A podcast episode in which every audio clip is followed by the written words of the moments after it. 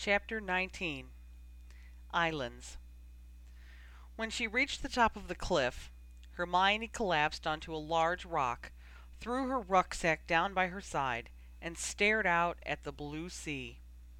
She had been traveling all day long. Apparating over such long distances was a tricky operation. It required several stops along the way as she passed through various official wizarding zones. She knew that she was close to the Isle of Crotona, where the Thinker lived. Placing her hand up to her forehead to shield her eyes from the bright afternoon sun, Hermione searched and could just barely make out a tiny island off in the distance. Her heart lurched, and she knew without a doubt that it was her final destination. But how would she get there? She didn't dare try to apparate. If there were wards guarding the island, then half of her might end up floating in the ocean while the other half struggled on a rock. She supposed she should stroll down to the village and try to find a muggle with a boat to sail her out there. Unfortunately, she was no longer in England, and striking a deal with a Greek speaking fisherman did not seem like the most efficient option. At the moment, she was simply tired, and doubt was beginning to creep up inside her along with a terrible pang of homesickness when she thought of Ron. She wondered how she would feel about herself if, after coming this far, she decided just to turn around and go home. Home. Hermione remembered that she really didn't have a home. Her parents were in St. Mungo's, frozen in terror, and would stay that way unless she found a way to help them. With determination, she stood, threw her bag over her shoulder, and headed down the path towards the village. Halfway down, she noticed a small spout sticking out of the vegetation in the hillside. She did not remember seeing it on her way up, and she now realized that she was extremely thirsty. A small ladle and tin cup sat on a rock near the spring. Hermione had seen similar setups when she had traveled to France with her parents in the summer after her second year at Hogwarts. She assumed that all of the villagers used this spring to collect water during their walks. Holding out her hands to steady herself, she placed one foot on a rock in front of her and reached out to pick up the ladle, gleaming in the sunlight. As soon as she touched it, she knew. A familiar jerking motion tugged at her stomach, and she felt her feet leave the ground. A portkey. The ladle was a portkey, and Hermione was very afraid. Her mind flashed to the Triwizard Tournament, when a portkey had unexpectedly sent Harry and Cedric Diggory directly into Voldemort's hands. She tried to drop the ladle, but it was too late. She was already spinning. A moment later, however, she landed on solid ground. Dropping the ladle, Hermione brushed herself off and looked around. She seemed to be, well, in some sort of paradise. It was very, very quiet, except for a few bird songs, the hum of some insects, and the sea. She could see the water to her right and far off to her left, and with a sigh of relief, she assumed that somehow she had landed on the Isle of Crotona. A large villa stood in front of her. It did not appear to have walls, but rooms were clearly marked, and the floors were tiled in vibrant mosaic patterns of blue and gold. She could see to the back of the building, and there appeared to be a lot more vegetation away from the beach. She wondered if she should enter the building. Looking around, she saw no one. So, her hand tightly gripping the wand in her pocket, she proceeded onward. The air inside the villa was much cooler than outside. Once she crossed over the threshold, she realized that there were walls separating the rooms, but they seemed to be made of something magical, for they shimmered and glowed as she walked by. They were covered with murals that reminded Hermione of television more than anything else, because the people and animals in the pictures appeared to be moving and acting out scenes rather than just standing and waving like in regular wizard pictures. Hermione tried not to let these things distract her as she wandered through the building. She felt that it was important to keep her mind as focused as possible. A few moments later, she stumbled out onto the back terrace and gasped when she saw the view. The villa was actually located at the foot of a large hill. Flat, lush, vegetated land spread out in front of her for about a mile, and then, rising up out of it, was a magnificent mountain that Hermione was sure she had not noticed from the mainland. She was starting to doubt whether the portkey had transported her to Crotona or to some other exotic location. Welcome, said a voice that was clear and noble, with the slightest trace of an accent. Hermione jumped and focusing her eyes, which had gone a bit blurry in the hot sun, realized that there was a tall, dark haired woman standing not ten feet away from her, amongst what looked like grapevines. Opening her mouth to speak, Hermione found that nothing wanted to come out of it. She closed it again, and then, taking a deep breath, said firmly, Hello. Are you I am Delia, and yes, I am. She smiled at Hermione, and for a moment looked very young. Hermione couldn't quite place her age, but she had read somewhere that the current thinker had been in the position for close to fifty years. I'm sorry, Hermione blundered on, taken aback by this relatively warm welcome, to have arrived unexpectedly. But I was expecting you, interrupted Delia, walking towards Hermione. I set up the portkey three days ago. Hermione furrowed her brow. Perhaps Delia was expecting someone else. Do you know who I am? Hermione asked. You are Hermione Granger.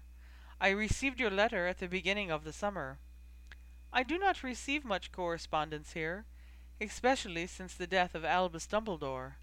It has been very quiet. But you never replied, exclaimed Hermione, unable to hide the exasperation in her voice. You are here, though, are you not? Delia asked. There was a hint of a smile around her lips. Yes, Hermione said, and summoned her courage. Better to find out the answer now than be disappointed later. You'll let me stay and train with you? Delia smiled fully, but did not answer. Let's go inside. I think you are tired?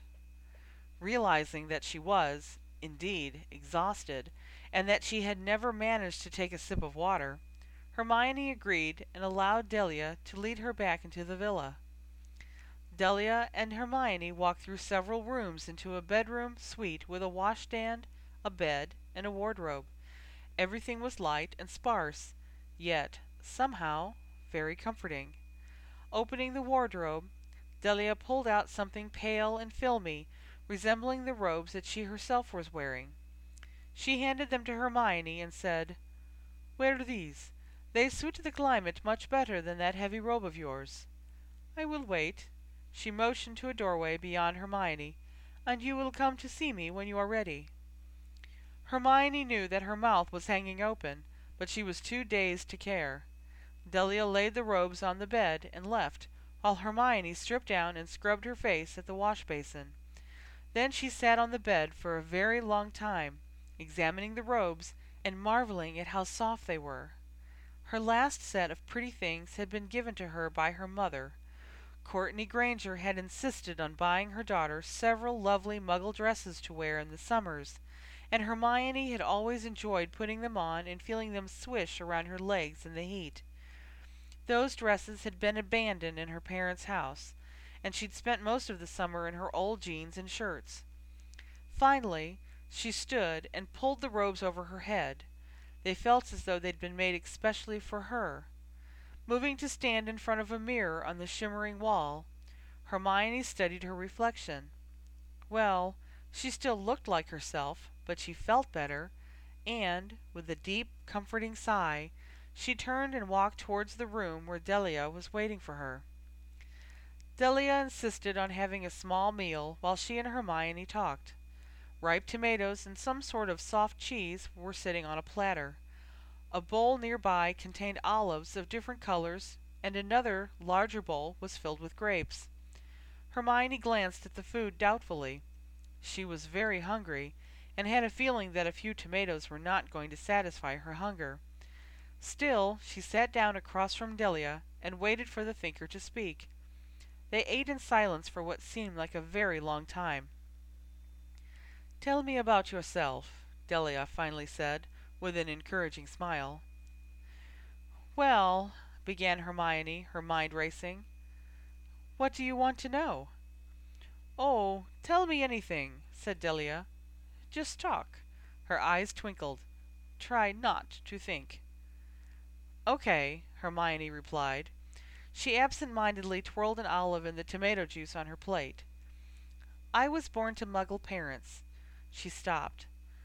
Should she tell Delia about her parents? Even though they were the main reason that she was here, somehow she didn't feel ready to reveal everything.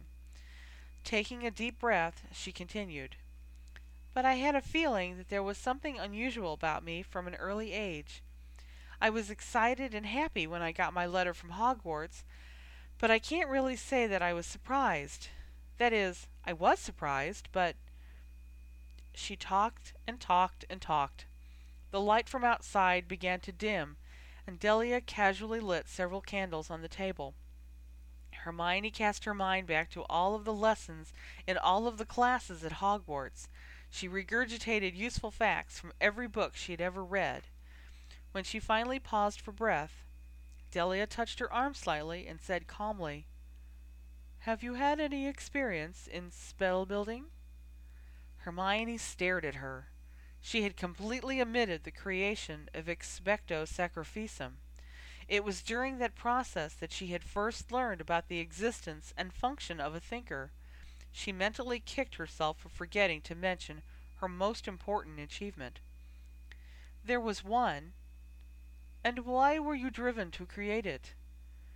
To save Harry's life. To save all of our lives. And how did the idea begin? Hermione bit her lip, and remembered back to that night in seventh year. It had been the first time things had felt normal since they had returned to school. Normal enough, anyway.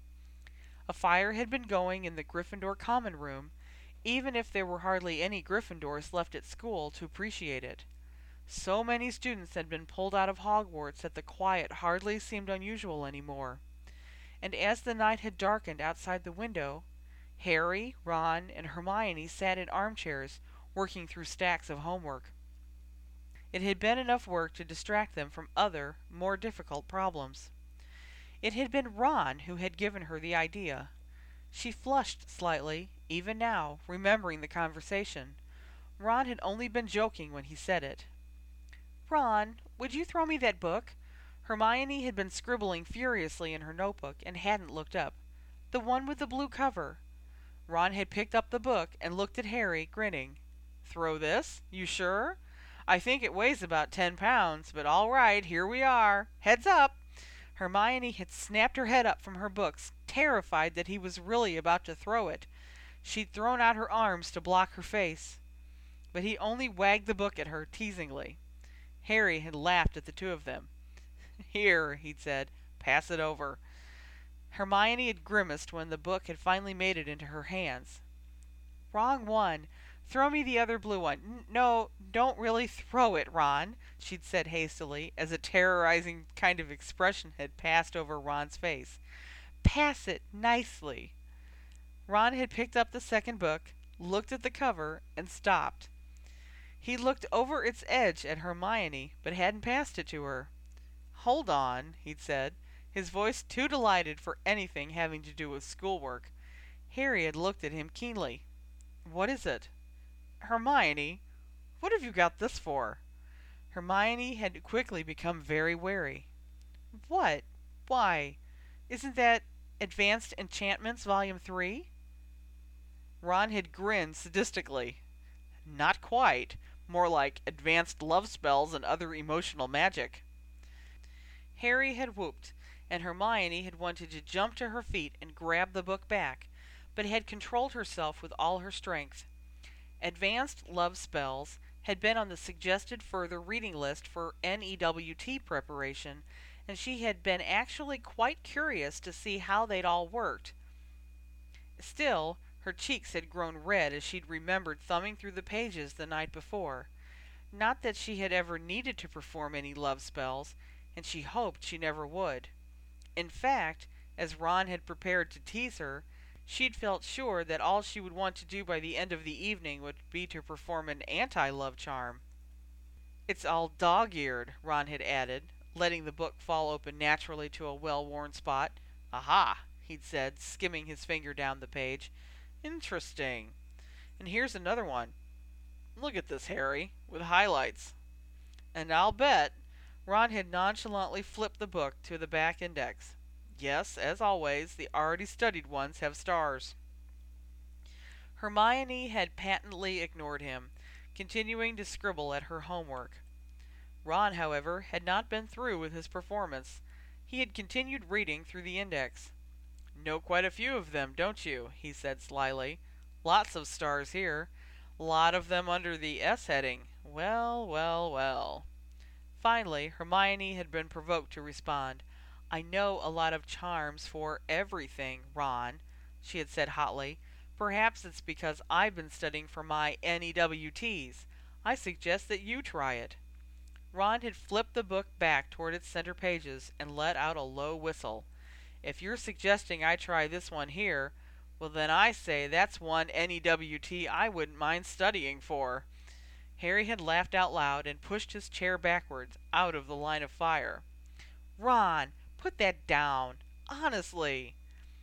And a bit extra keen on the kissing ones. Look, Harry, she's underlined this one twice. Ron, I mean it now. Stop. We haven't got time. There are only a few things we've got time to concentrate on. The NEWTs and Voldemort. Yeah, I know, Ron had said in his most aggravating voice. I see that's what you've been concentrating on. I guess this is extra credit exam research? Or did you plan to put an end to Voldemort with this one?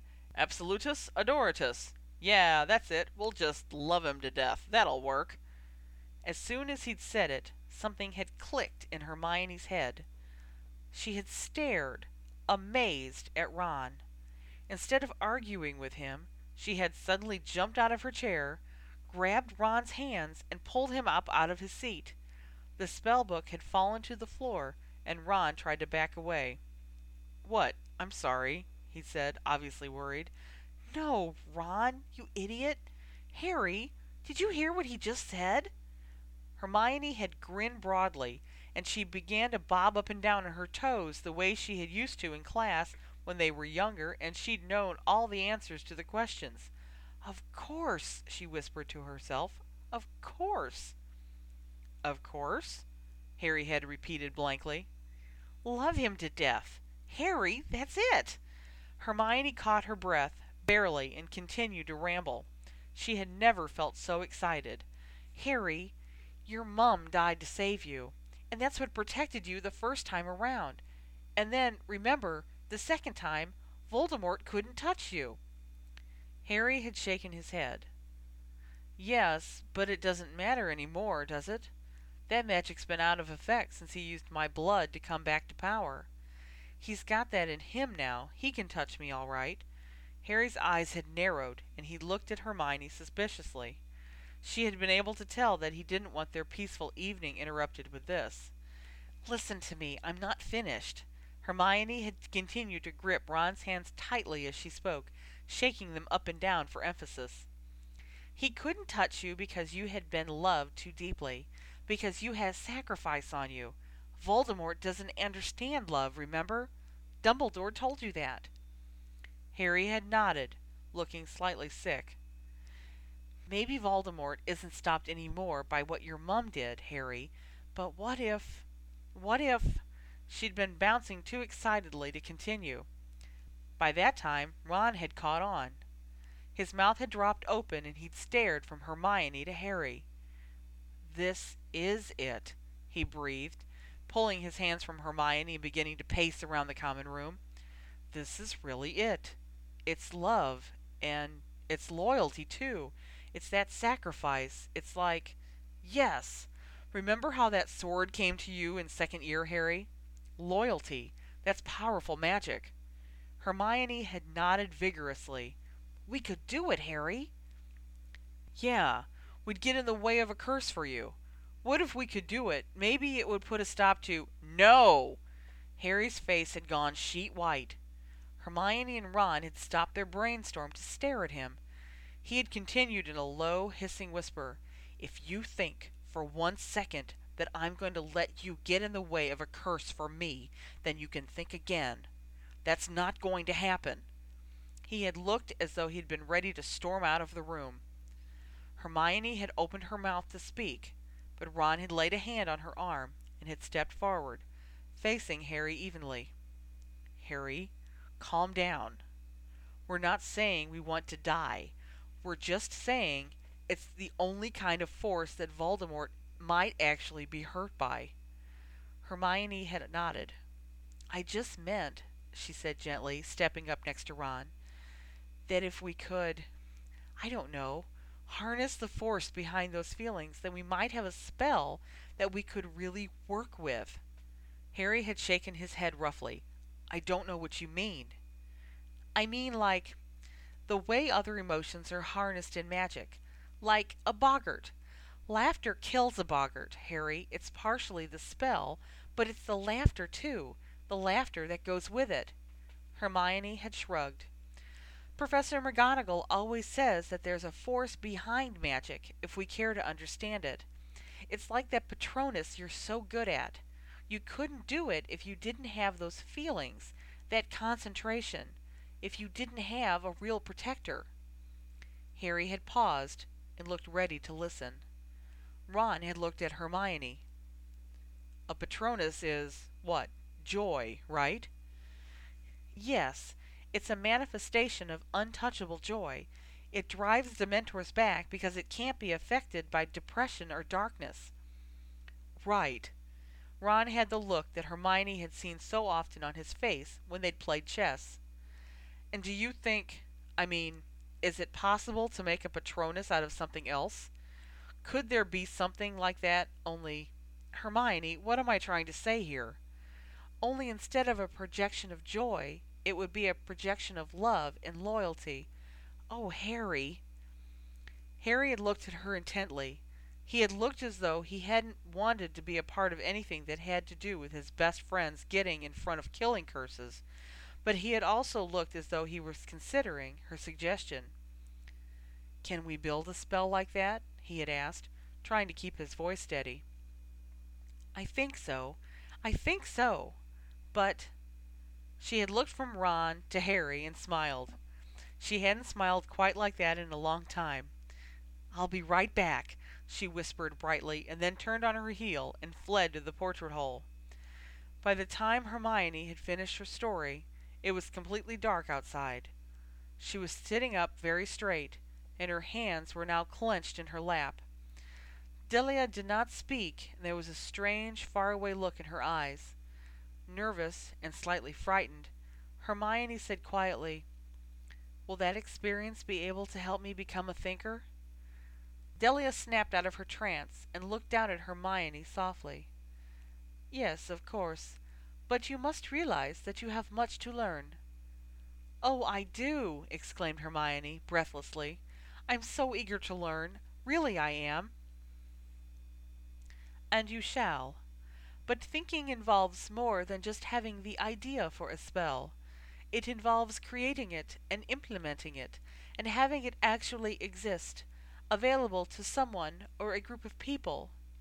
Can you tell me a bit about how you constructed the spell? Because you are right.